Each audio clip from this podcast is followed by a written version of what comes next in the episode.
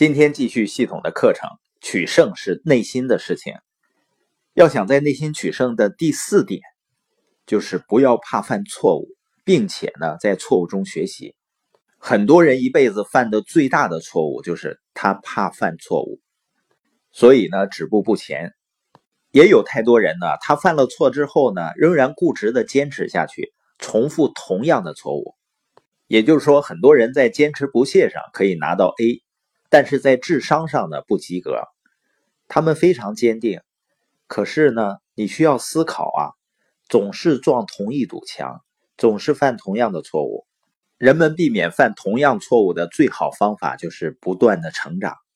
那关于内心取胜的第五点呢，就是不要让自己完美。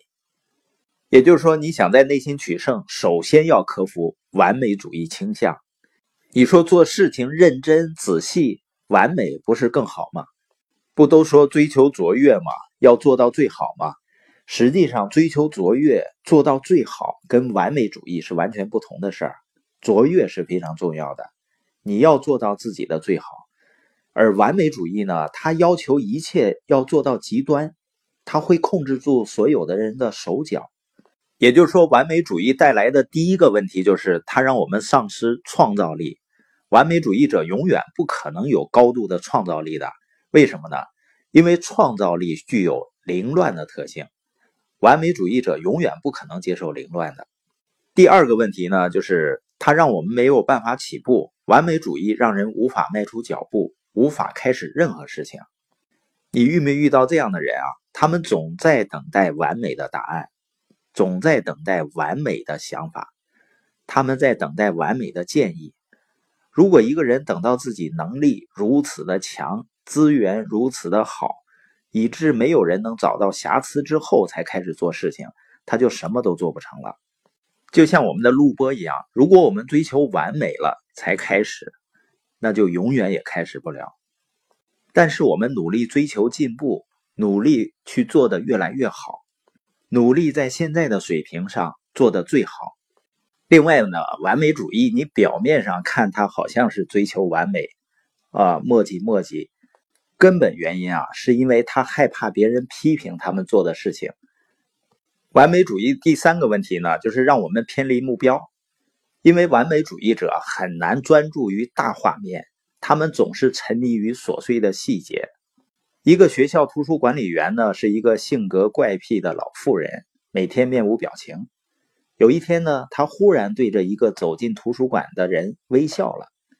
那个人惊讶的说：“啊，今天你很开心啊！我从来没见过你这么开心，没见过你笑过。”这老妇人就回答说：“啊，因为今天只借出去一本书，现在我拿回了这本书。所以你发现啊，完美主义者往往会忘记他们做事情的目的是什么。”因为他们希望每一个细节都恰到好处。那个图书管理员，他的工作是把书借出去，让人们受益，这是他工作的目的。图书馆是做什么的呢？这是一个很简单的问题，他是为大家提供书的。那你知道这个管理员怎么想的呢？他如此开心，因为他说啊，我今天可以把那本借出去的书拿回来了，放回原处，一切都整整齐齐。约翰服务的第二个教会的管家也是一样。每个星期六晚上，如果约翰在教会的话，这个管家就会带着约翰看他打扫的闪闪发光的地板。你甚至可以看到光线被反射回来。管家说：“啊，你看看这地板多明亮。”约翰说：“太棒了。”但是，一到了星期天，几千个人踩过教会的大厅。管家就感觉非常郁闷。别人问他：“你怎么了？”他说：“啊，你看看那些地板，你看看那些地板，你看那些脚印儿，地板都给弄脏了。那教会的目的就是拥有闪闪发光的地板吗？”这个管家不明白，教会的目的是让人们走进来分享福音。他不明白这一点，这就是完美主义者经常犯的错误。他们偏离了原来的目标。